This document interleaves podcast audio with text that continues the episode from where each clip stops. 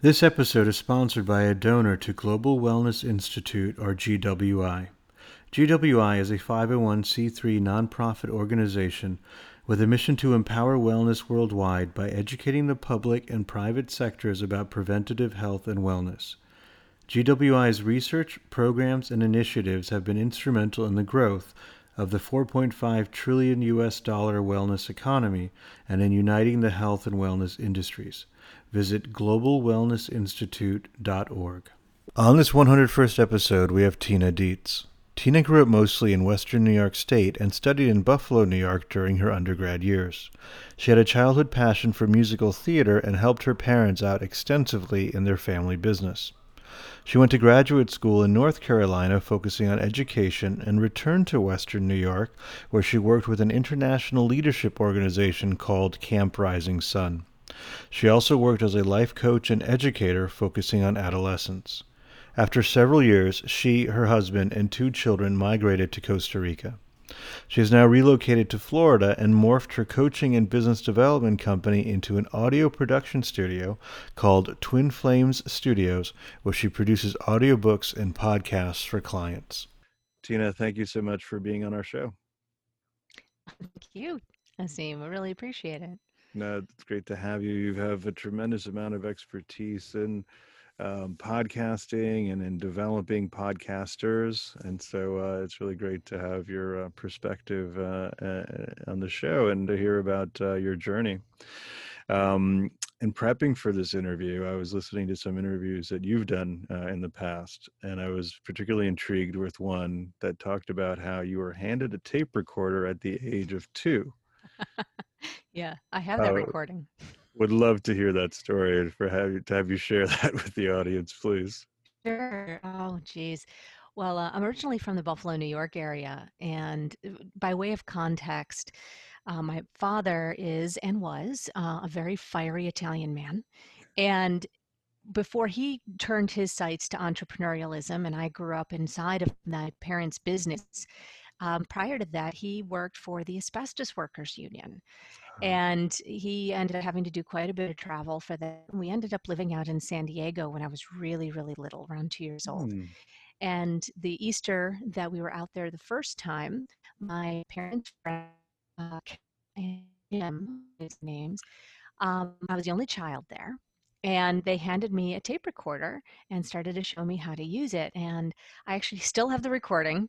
I have to i have to you know put this on, on digital at some point and you can hear me you know saying, saying okay here's you press play and here you press stop and i'm like i got it i got it like immediately uh, you know and then so the first thing i do is you hear these little footsteps and you hear my voice and you go hi i'm tina what's your name? Wow and do you like easter? You know okay thanks bye. And then i go on to the next person and basically everyone in the room on their opinion on Easter. Wow. And I love the laser like focus. really intent on understanding everyone's viewpoint on Easter. Viewpoint on Easter was very important to my two year old self, apparently. And, and the well, other did funny anybody thing, ask you the question? Did you have a chance to record? No, I, oh. I did not answer my question on Easter, but there is a funny bit on there where my dad's trying to show me something else and I wouldn't let him show me. No, I got it. And I have to say that characterized a lot of our relationship when I was growing up, for better or for worse. But uh, yeah, I um, as we got into, I always had a tape recorder. I remember recording on my floor when I was a kid, trying to improve on nursery rhymes with my own versions.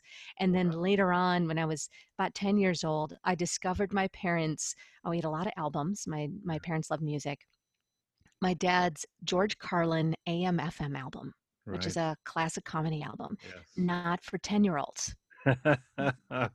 Most George Carlin content is not for 10 uh, no, generally not for 10 year olds, but I loved it and I did what I usually did, which is memorize it. And I, my wow. parents, again, my parents were pretty hippie-ish, you know, we, you know, had a lot of parties at our house and things like that. And I came out one of their parties one day and basically did George Carlin's oh, routine. Oh, my goodness. That is so uh, much to their delight.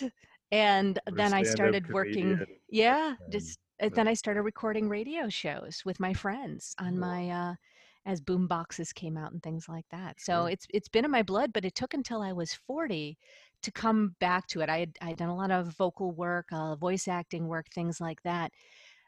But it was my mom for my 40th birthday who sent me a collection of recordings that she had taken off of tape, uh, taken off of. She even took some eight millimeter camera stuff. I was, you know, Wow. old old movie stuff, Yeah. and made kind of a DVD of my life.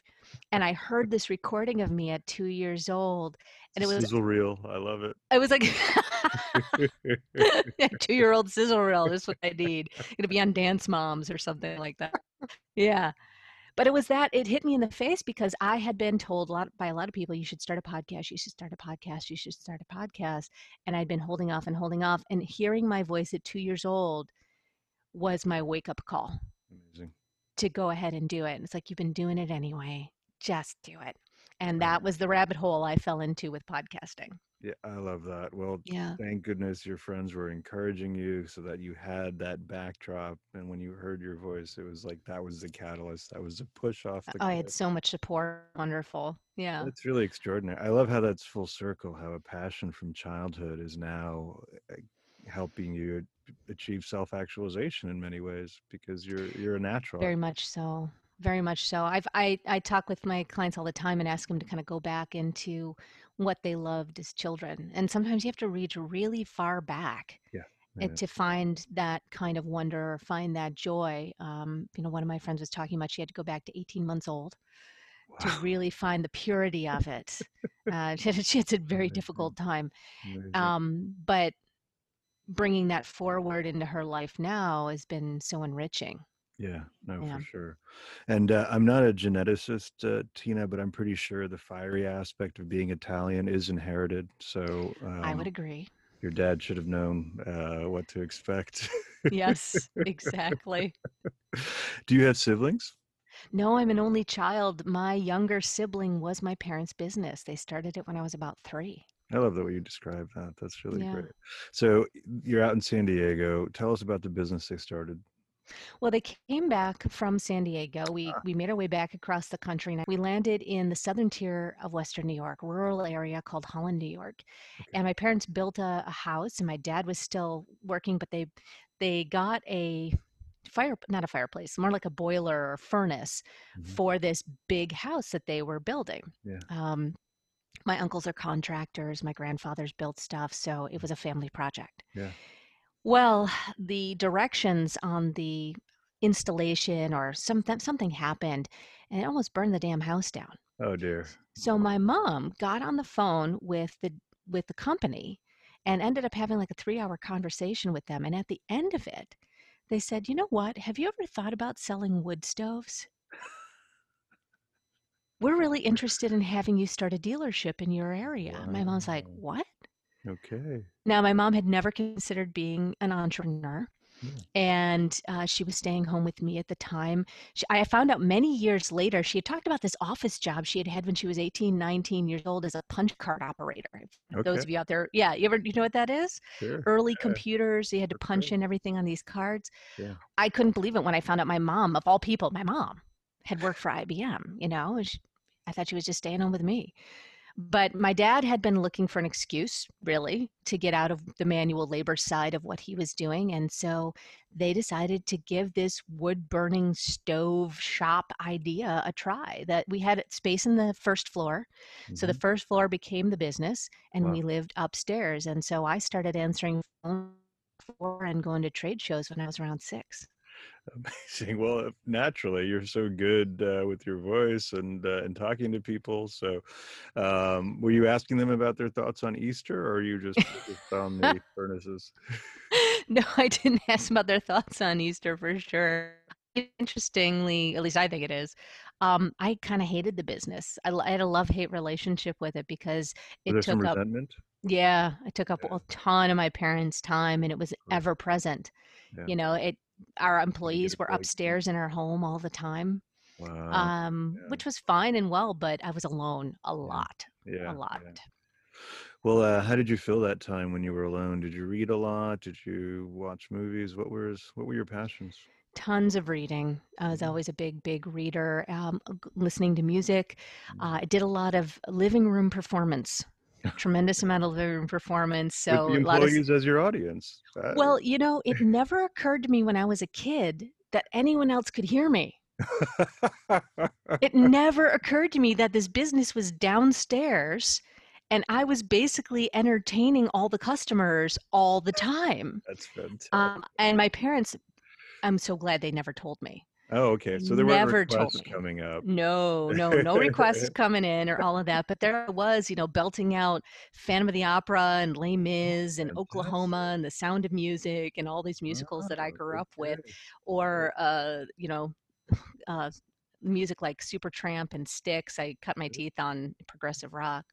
Um, doing choreography in the living room and um, yeah apparently it uh, it actually was quite helpful because if uh, customers had to wait to talk to one of my parents during a busy season they got a show Yeah, well, that's, Mhm. that worked out well. See, an audience that you weren't even aware of. Exactly had so sometimes the bet better option oh, that's that's really incredible. So, um, uh, did you did you actually uh, perform in musicals theater in, in high school? I did, yeah. I was big into the drama club, and my my whole life I took dance lessons, and I always wanted to do more. Living out in the country was really hard for that. Mm, yeah. I always wished that I had lived uh, closer to the city. And, and when I was 16, and my parents um, gave me wide use of the car, I started going to a theater art school in downtown Buffalo on the weekends Oh, and. I and I absolutely loved that. Yeah. Um, but it was high school was a really busy time, and driving an hour into the city uh, to do things it was it was um, it was pretty pretty tedious. So though I basically had to make up a lot of my own opportunities at home and in the tiny community that I was in. But yeah, my my my culminating glory was playing Dolly and Hello Dolly my senior year. Oh, congrats on that. That was Yeah, that was that was a big deal. And there's some uh, recordings available of it. There are actually recordings of that. It's Yeah. true. Uh, they weirdly they didn't record the actual performance. They only recorded the um, the dress rehearsal, Oh, okay. which is a shame. But um, nonetheless, I do have some some recordings of various things that I was in over the year, from Pirates of Penzance to Oh, fun. yeah, um, My Fair Lady, and and several others. Oh, that's one of the better ones. I love that one. hmm Um, uh, that's great. Did, did it make the sizzle reel? Okay, I yeah, I no, she actually didn't uh, put those into that forty-year-old. This is your life sizzle reel. we gotta talk Um, to them. We gotta fix I that. know. Um, are your parents still with you? My parents are still with me and uh, still both up in the Western New York area. Okay, great. Yeah. Um, so tell us about the decision to go to North Carolina for school. That was um, a, a very strange period of time. Um, and looking back on it, it was kind of insane for Mm. me to do that because I got married pretty young. I was 24. And six weeks later, was living in North Carolina into graduate school. So completely changed location, had no support system in a new area. My husband at the time, he didn't have any support system in that area either. He was able to transfer jobs. He was working in management for Barnes and Noble bookstore at the time, really young, you know. Yeah. And I was able to immerse myself in my studies and kind of had a ready made community. So that was my saving grace because uh, living in the middle of North Carolina, um, not a bad place to live, but the the climate was not my favorite for sure. Uh, living in the foothills of the Piedmont area was very sticky and very hot, Yeah. um, and uh, getting used to living down south in the late 1990s um, was a huge learning curve. Yeah. I can imagine. Yeah, yeah. For this Yankee, it was a big old learning Yeah, curve. yeah, yeah. So, uh, so I apologize. UNC was actually for grad school. That was for grad school. Yeah, Okay. I went to I didn't mean to gloss over it. Ventura, Buffalo, area, Western New York area. Okay, gotcha. For Yeah. for college, and is that where you met uh, your husband? No, actually, we met at Barnes and Noble. I it was my I was a part my first part time job out of high school. Uh, in college, I went to school um, at the University of Buffalo for a year, and coming out of a very small town, it wasn't um, a transition I did very well.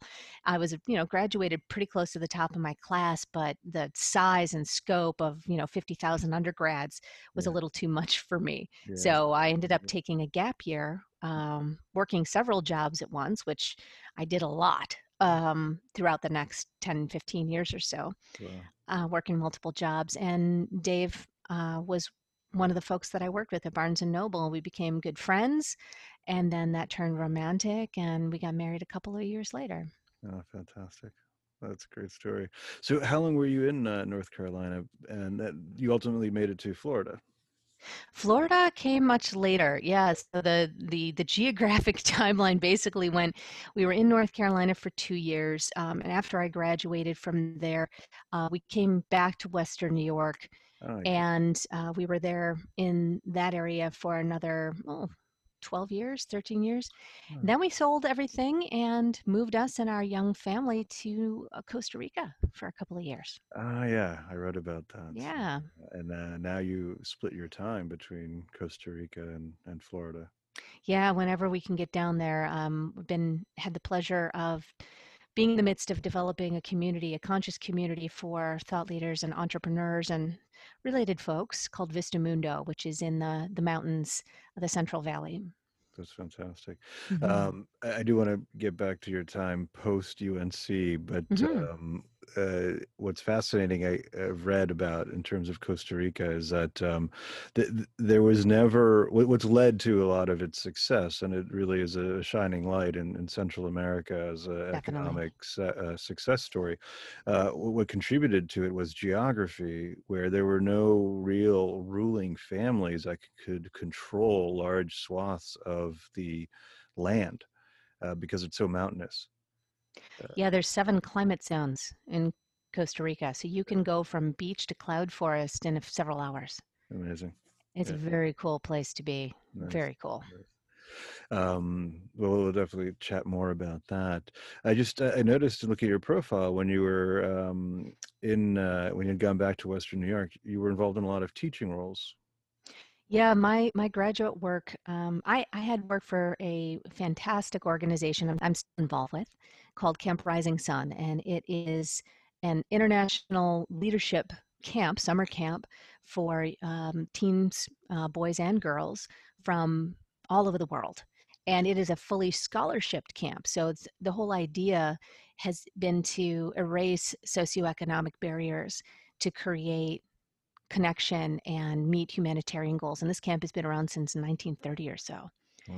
And it's it's a tremendous organization. That opened my eyes to a larger picture in the world and what young people were capable of. Mm. So when I started my career, I really wanted to work with teens and young adults and harnessing that power and that energy of transition and new purpose and, and help people get on their path. So that's actually where I started my career was in the world of education and Wonderful. nonprofits.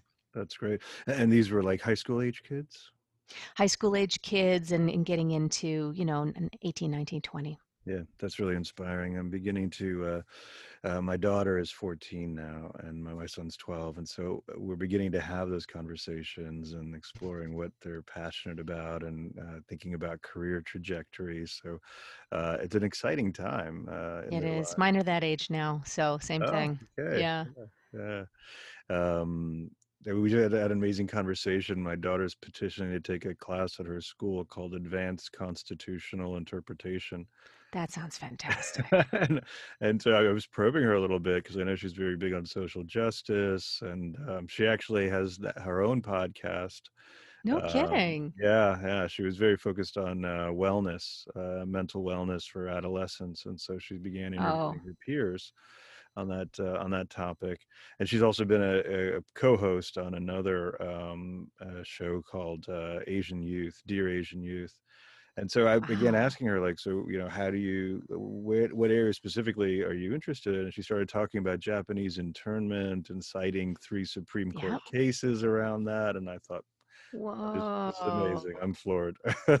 Oh, I think your my daughter and your daughter would have an awful lot in common. It sounds like they yeah, operate a lot the same way. Yeah, my my my daughter in the wake of George Floyd's murder, um, she was educating me on resources and presenting me with lists of things we needed to get involved in. And then, you know, she's signed herself up for a 30 day daily class on how to become a better ally. And, Oh wow. um, and yeah, just she's always been an advocate and um, wanting to get more and more involved. So it's, and it's interesting. I don't remember feeling like that when I was 14. Yeah. Yeah. I tell my daughter all the time she's definitely smarter than than I was yeah, it's so, it is great to see. Yeah. Yeah. Okay, that's great. Well, maybe um, we can make an introduction and have the two chat. And uh, I think that's a great idea. your daughter could be a guest on uh, Nana. My daughter's name is Nana on Nana's show. That could be very intriguing. Uh, That would be cool. Um, so, uh, thanks for sharing about that uh, organization you were involved with around um, uh, uh, youth from around the world. That sounds hmm extraordinary.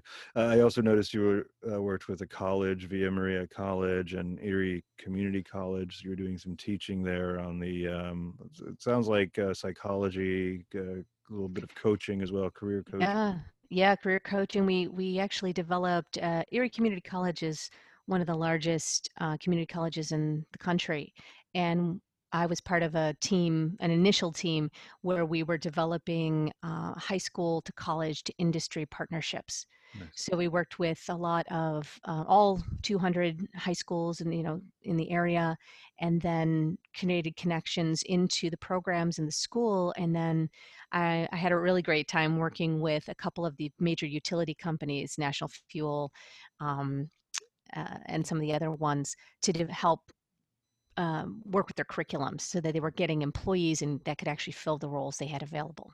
Wonderful. Oh, that's Yeah. exciting work. Uh, and you're so well suited to it. And then this kind of uh, mentoring and, and helping is a theme throughout your career because you're still you're doing that very much today with yeah it, it- creating pathways and and fulfilling fulfilling the more purpose driven side of things has followed me you know it's it's definitely been a central theme uh, a lot of the coaching programs i did with the teens and the nonprofit um, I worked with folks to start years ago uh, called Tremendous Teens of Western New York and our core leadership team program. Um, everything was about taking a good idea and bringing it into reality. And how do you do that? And so much of that followed me into the work that I do today and the um, the business building work that I've done over the last couple of decades. That's extraordinary. Definitely have found a calling. Uh, that's that's wonderful. Um, and so uh, you had your daughter, um, uh, 2006. yeah, I had my son in 2004, my daughter in 2006. Okay, so you have a 16 year old son. Yeah, it's coming up 16 in a few months. It's really weird to think about. And he's Yeah. like six, he's like a foot and a half taller than me. So it's insane. Yeah, well, it's, it's a fascinating time, that's for sure. Um, and so I'd love to hear about Evergreen Experiment. I just, Oh, the, the, the premise of it is phenomenal. 10,000 thriving businesses. yeah, Oh, let me check this year by 2020. I know. No, uh, I definitely um, pivoted from that project, not because it was hard, but it, oh boy, that that was a journey. So I wanted to. Uh, I was in a process uh, doing a lot of personal and professional development work. Um, one of the main reasons that I decided to become a therapist is of my own healing journey. Um, I had a number of instances of trauma growing up, and I found the psychology and therapy, and then later on, um, more the personal development side of things, all all kinds of things were you know fundamental in me not staying stuck in a place of of victimhood essentially. Yeah, yeah, yeah so much of what fueled my own exploration and my own learning was this idea that people could be so wonderful yeah, and such jackasses at, even sometimes even simultaneously. Yeah, yeah. and that was that was a really big part of my own journey to learn how to be well in some cases functional to, to step out of victimhood and to to move into a place of of growth Yeah, uh, because when you feel like the world isn't a safe place right. you can't build anything that isn't a defense Exactly. No, it'll only take you so far yeah. yeah Um, do you talk publicly about the trauma that you endured? To to one extent or another, um, so I've I've done a lot of work on it, and so my concern is not so much talking about what I went through, is that the end listener can stay with me in it without necessarily feeling deeply triggered themselves.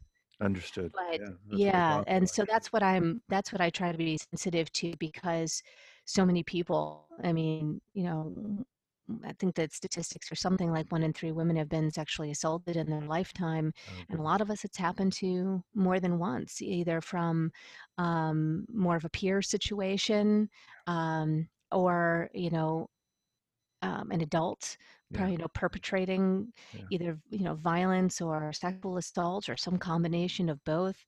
Um, and so, you know, and and quite honestly, some of my experiences happened when I was very, very young. And so when you are vulnerable, when you are very young, Yes, that vulnerability doesn't tend to go away when you're older, which is why we often see, and, and I certainly experienced repeated assaults over time, repeated trauma over time. And and again, going back to you know my own exploration, I, I had to ask myself why Yeah.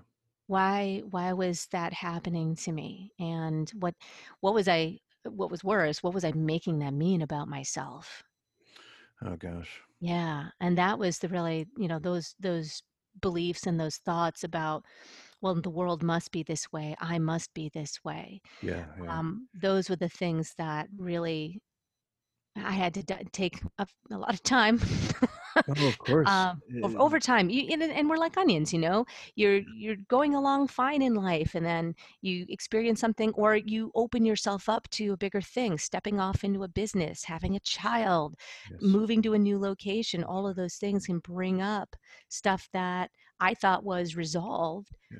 But now it's a different layer Yeah, of course. Um, and it's it's so uh, heartbreaking the negative psychological impact, not just from the trauma itself, but the what you're led to believe about that and about yes yourself, and the shame, the guilt, all of these very unfair yes um, sentiments and feelings, and it takes a long time to um, unravel that. And I mean, a testament uh, to the challenge is, uh, you know, it was well over a decade uh, before you were able to really kind of face it and address it. Um, but uh, I'm really thankful that you did, Tina. And that took a lot of courage on your thank you part uh, to do that. There are plenty of people who who don't have that courage um, and again, I just, um, it, it's just, uh, I feel horrible that you had to experience that. It's obviously because of my gender, it's not something I can ever uh, fully empathize with. Uh, again, just thankful that you had the courage to, to work through it. And, and now as you talk about it, um, you have a lot of strength and, and there's a lot of thoughtfulness. Your concern for other victims and not triggering them, I think is just uh, very thoughtful and poetic, speaks volumes of, of you as a person. Thank you asim i appreciate that No, I definitely appreciate your your candor. Um, it's uh, uh, you know we talk about uh, facing adversity on this show and overcoming obstacles, and so this is a, a clear one. Uh, and uh, you've obviously done amazing things in your life, um, and uh, you're you're an empath yourself, and so true true yeah um, uh, again, uh, kudos on, on on taking the time to to address that. Um, So, uh, you know, as we reach kind of the end of that uh, that decade, uh, tell us about the decision to go to Costa Rica. That sounds like such an exciting change. oh yeah that Mhm. was very exciting times. Um, so I had to come to grips over time uh, with myself that I have a lot of wanderlust and I love to make home. I'm a Taurus. You know, wherever I am, I have to make my home. And and at the same time, just wanting to be somewhere new, wanting to try and experience new things. And um, we had decided to sell our house because it had become, honestly, a money pit. It was Okay, just, it was not going to get any better. And we said, you know what, let's get out of this. We want to own our paychecks. We want to have more time freedom to spend, you know, with our kids and on my business and all of that. Yeah. So we were already in that process. And um, my husband at the time, Dave, he um, got a call from his higher ups. Um, his the, that company was in transition, and they were um, allowing people to work completely remotely. Okay. And I had, well, we had actually created a five year vision plan, which is something I did with my clients, I still do sometimes, Yeah. and had this image of five years we were going to be living remotely in Costa Rica because uh, my family had a lot of familiarity with it. I had run my father's business and we had um, run retreats down there and things like that. So even though I had never been there, Right. I had a lot of background on the country. Right. And I Wow. made a couple of phone calls to some clients I, or not clients, but contacts I had down in the area. Within an hour and a half, we had, were hooked up with an apartment. We knew a school system we could send the kids to. Like I had every piece of information, visa information, anything I needed was just there. It was, it was so much easier to get down to Costa Rica and move in there than it was to finish selling the house in Western New York where we were living. Amazing. Yeah. Wow. That's extraordinary. And so in the business you had at that time, this was Twin Flame Studios? That No. Twin Flames just started, um, honestly, uh, was a progression off of um, Start Something Creative Business Solutions, which was an iteration originally of Tina Dietz Business Development, which was my original solo coaching practice. So for those out there who are worried about pivoting multiple times, feel free to use me as an avatar because I've done it many, many, many times. I've had many side businesses before that. My very first business was around baby wearing because my son was super colicky and I got into baby wearing and it was the only thing that calmed him down. Wow. Found a tremendous community and was selling carry online and teaching classes locally. That was my first business while I was working two other jobs. Brilliant. I love it. Yeah. That's so great. So Well, keep pivoting. Another kind of uh, curve uh, in this winding path was um, uh, being a massage therapist for a while. Actually, I wasn't the massage therapist. My Ah. dad was. Yeah. So Oh, okay. even though I came out of uh, growing up in a family business, yeah. for some reason I was crazy enough to decide to go back into business with my dad. Now, anyone who who's ever been involved in a family business is laughing right now, Oh yes. right? So people ask me for years, why why don't you specialize in coaching family businesses? Oh, And I said because I'd like to remain sane and unmedicated. family business is hard. It's hard Oh, but we we actually built a really amazing international training company uh, for massage therapists in teaching Wow. advanced techniques. My dad's brilliant uh, that's with what he does. He invented a modality and didn't even know it. So I ran the business side of that company, and he did um, all the teaching. And of course, he had all kinds of ideas he wanted to fulfill. But that's really where I learned online business. I taught myself online business, um, and uh, really learned uh, product production and uh, all kinds of marketing and, and things like that that I had started learning when I was very young, but it kind of came full circle. Amazing. Oh, that's Yeah. fantastic. And so you were managing the massage business from Costa Rica? That I was done with the massage uh, company uh, by the time I got down to Costa Rica. The timeline's a little wonky, but I had stepped off from working with my dad into my full time business coaching practice prior to uh, moving down to Costa Rica. And eh, living in Costa Rica, of course, was a big bump because a lot of folks are very interested in how do you own your paycheck and live this freedom lifestyle, work from home, live on the beach, work from anywhere. And so I was walking my talk and working with a lot of folks one on one who wanted to have that kind of lifestyle. And it was um it was just work with some amazing, amazing people. That's really great. No, that's fantastic. Well, I think you attract them. you attract people who, uh, because you put that energy out there in the world, and so I uh, do they- like people. It's true. be drawn to you. By and large. Yeah, yeah, absolutely. And and Danny Levin being a good mm, example of that. Danny's awesome. Yeah. um, our mutual friend. Um, so, how many years, Tina, were you in Costa Rica? Well, we were back and forth to Costa Rica for a while because there's our visa requirements and things like Ah, yeah. that. So we were down there for three months, came back and lived in Florida for six months, and then we were down in Costa Rica for another year, and then ended up coming back to Florida and, and kind of been here for the last uh, five years now, approximately, Gotcha. and going back and forth to Costa Rica on a more casual basis um, unfortunately, we haven't been able to be down there in about the last year or so. But in our community, Vista Mundo, um, my partners down there have been building homes and the pool and the deck and working with the local community, um, trying to create more jobs down there. And it's been a really cool project. So I can't wait to get back down there. Uh, that sounds really extraordinary. And um, uh, your kids were they homeschooled during that time? They would have been elementary school age. Yeah, they've they've gotten a really they have enjoyed. This is what they've told me that they really enjoyed this period of where they went to a, a private school in Costa Rica that was bilingual Yeah. for a period of time. And then for a year, we did homeschool them. And I was really glad that we did because it allowed us to almost kind of take a few habits or beliefs that they had about education out of their system at a young age. Yes. So when my kids have now gone back into school and uh, my daughter's entering high school, my son is entering his junior year of high school, they're they're both good students and they have a perspective on school that I'm very proud of them for having, which is school is there to serve them. Nice.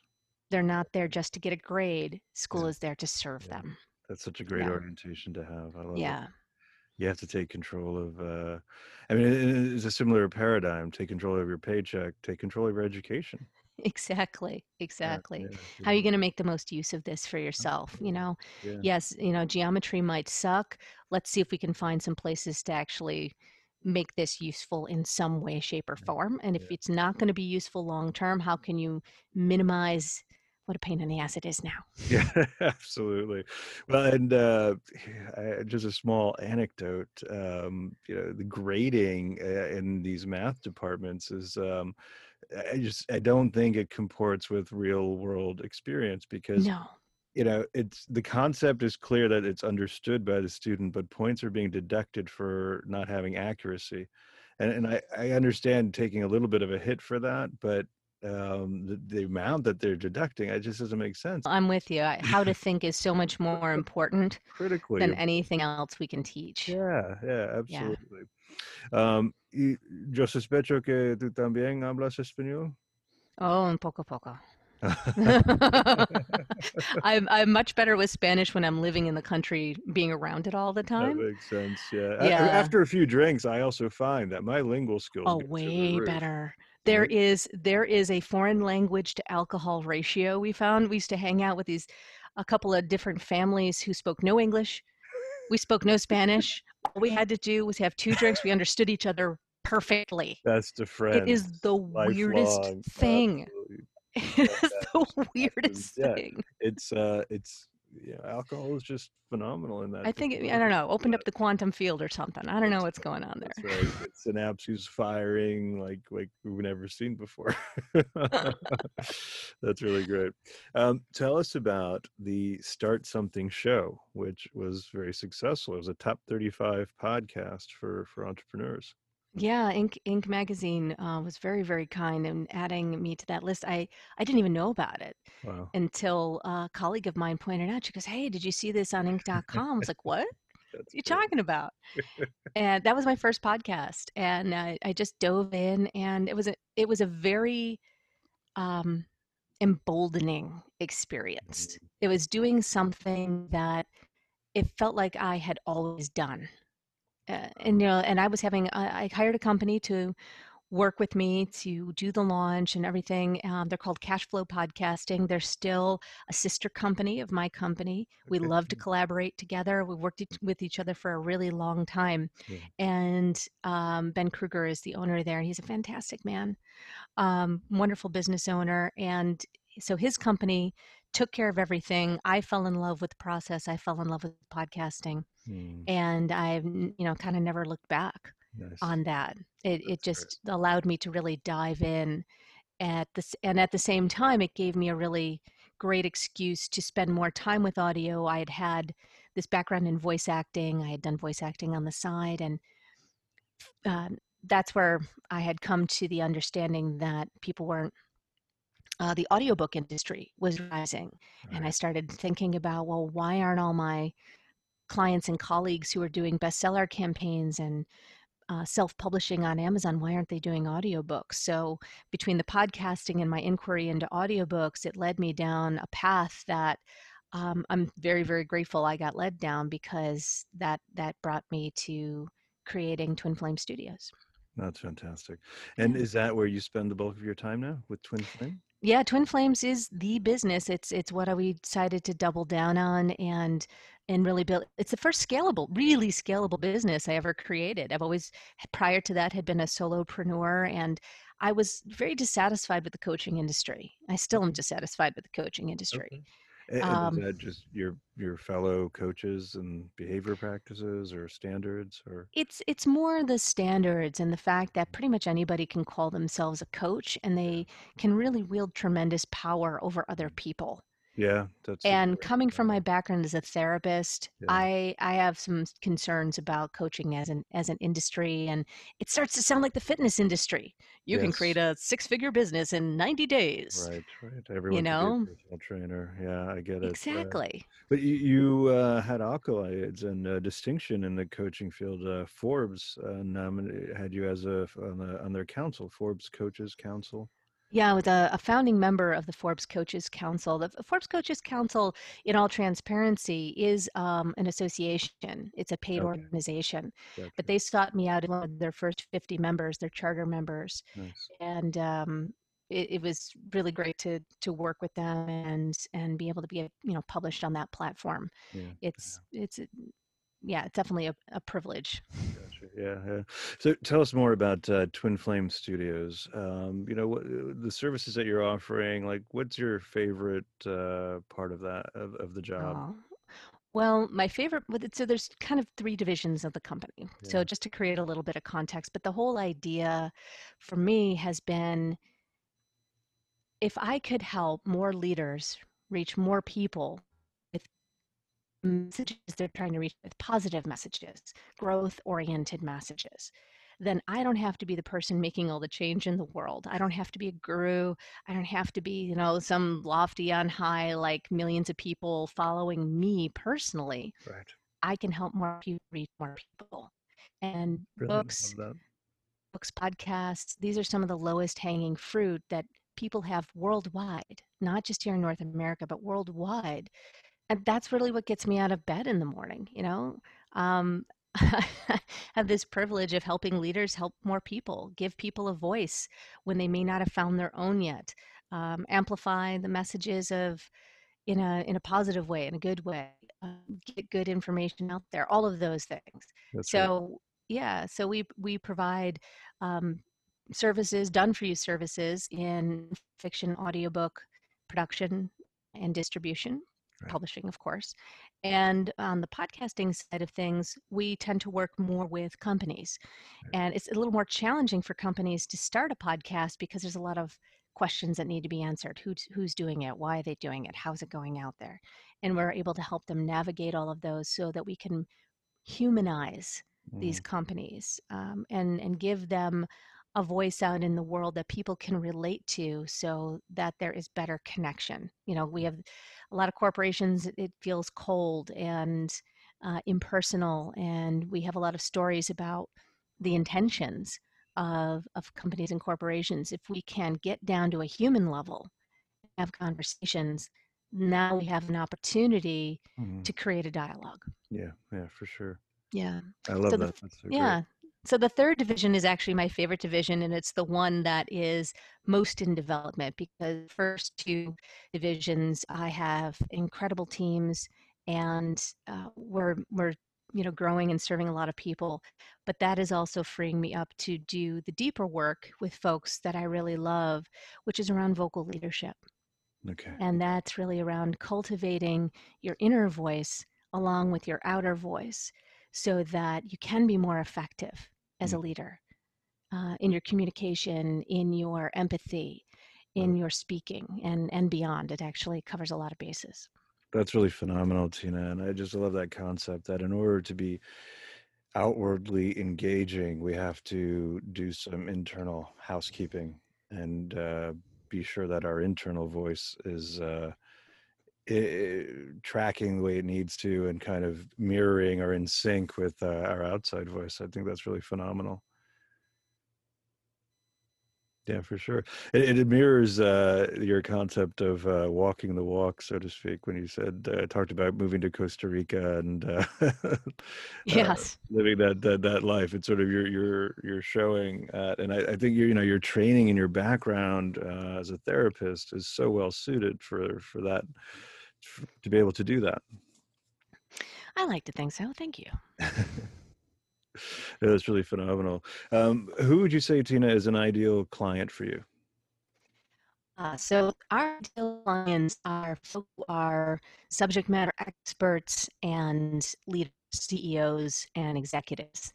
And what kind of brings them all together and in common is that they're the type of people that have worked hard, but also with a sense of I don't want to use the word integrity, but a sense of truthfulness to Mm, themselves, a sense of, you know, they're really doing this for good reasons. yes, right. There's You an know, the, so authenticity to their approach. yeah, forthrightness, right? You know, and and really wanting to do good work in the world. And so they're at a certain level of leadership where now they want to get their voice out, get their message out to more people and they want to use a vocal medium or a voice medium to, to go ahead and, and do that, an audio medium.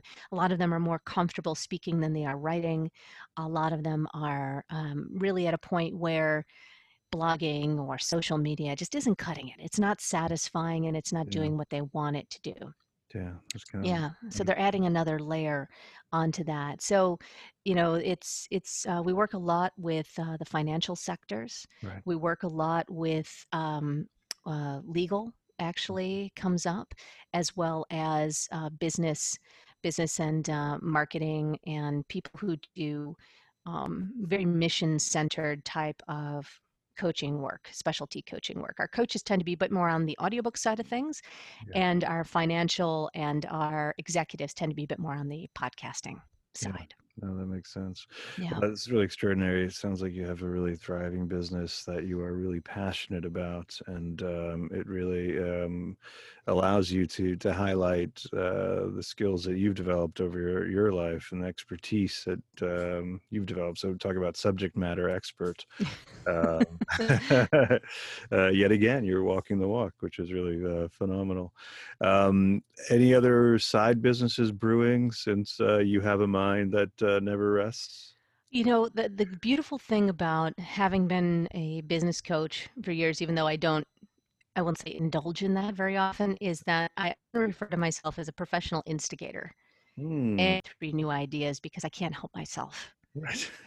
and it's just the way I'm wired. And I, I find the most fulfillment now in helping other people fulfill their ideas. And Yeah. Eh, that's incredibly satisfying for me.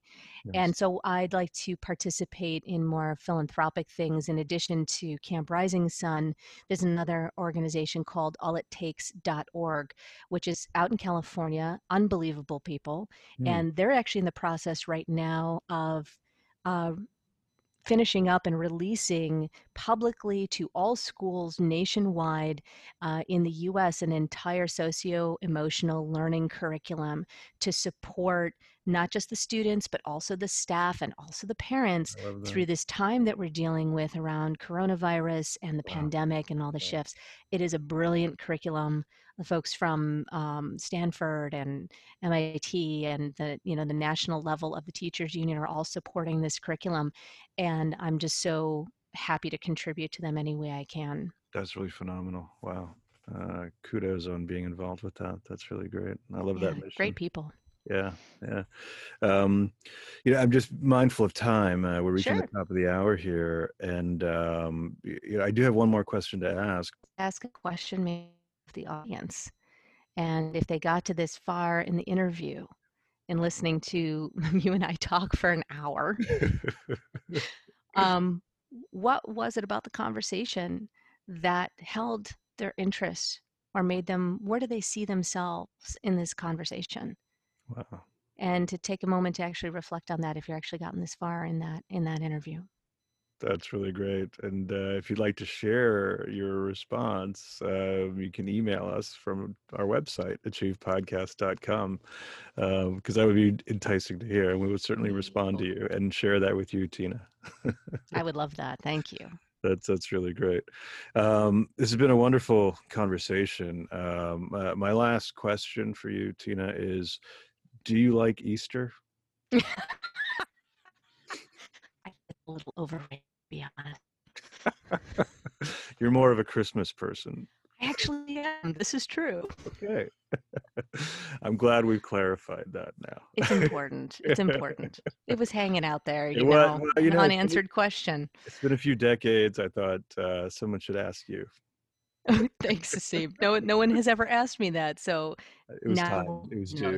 The universe has uh, brought me here to you for that um, Tina, what a great conversation. Um, you know, I really do appreciate how uh, candid you were, your willingness to be vulnerable and, and chat about uh, real experiences that you went through and how you overcame them. And um, love the mission that you're on. You're in service of, of others. You're bringing your expertise to to help uh, people uh, achieve something wonderful. And I think it's great. I wish you all the success in the world. Thank you, Asim, and thank you for doing this series and everything you're up to out in the world. I know you're uh, you're doing incredible things and helping a lot of people, and I'm just honored to be associated with that. That's very kind of you to say. Thank you so much, Tina.